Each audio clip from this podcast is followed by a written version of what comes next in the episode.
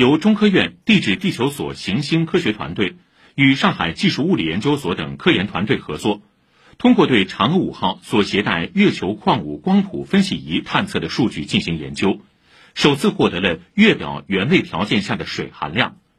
最新研究显示，一吨月壤中约有一百二十克水，一吨岩石中约有一百八十克水。科研团队介绍。光谱仪所探测到的水，指矿物里的水分子或羟基，在一定条件下才能转化为可以喝的水。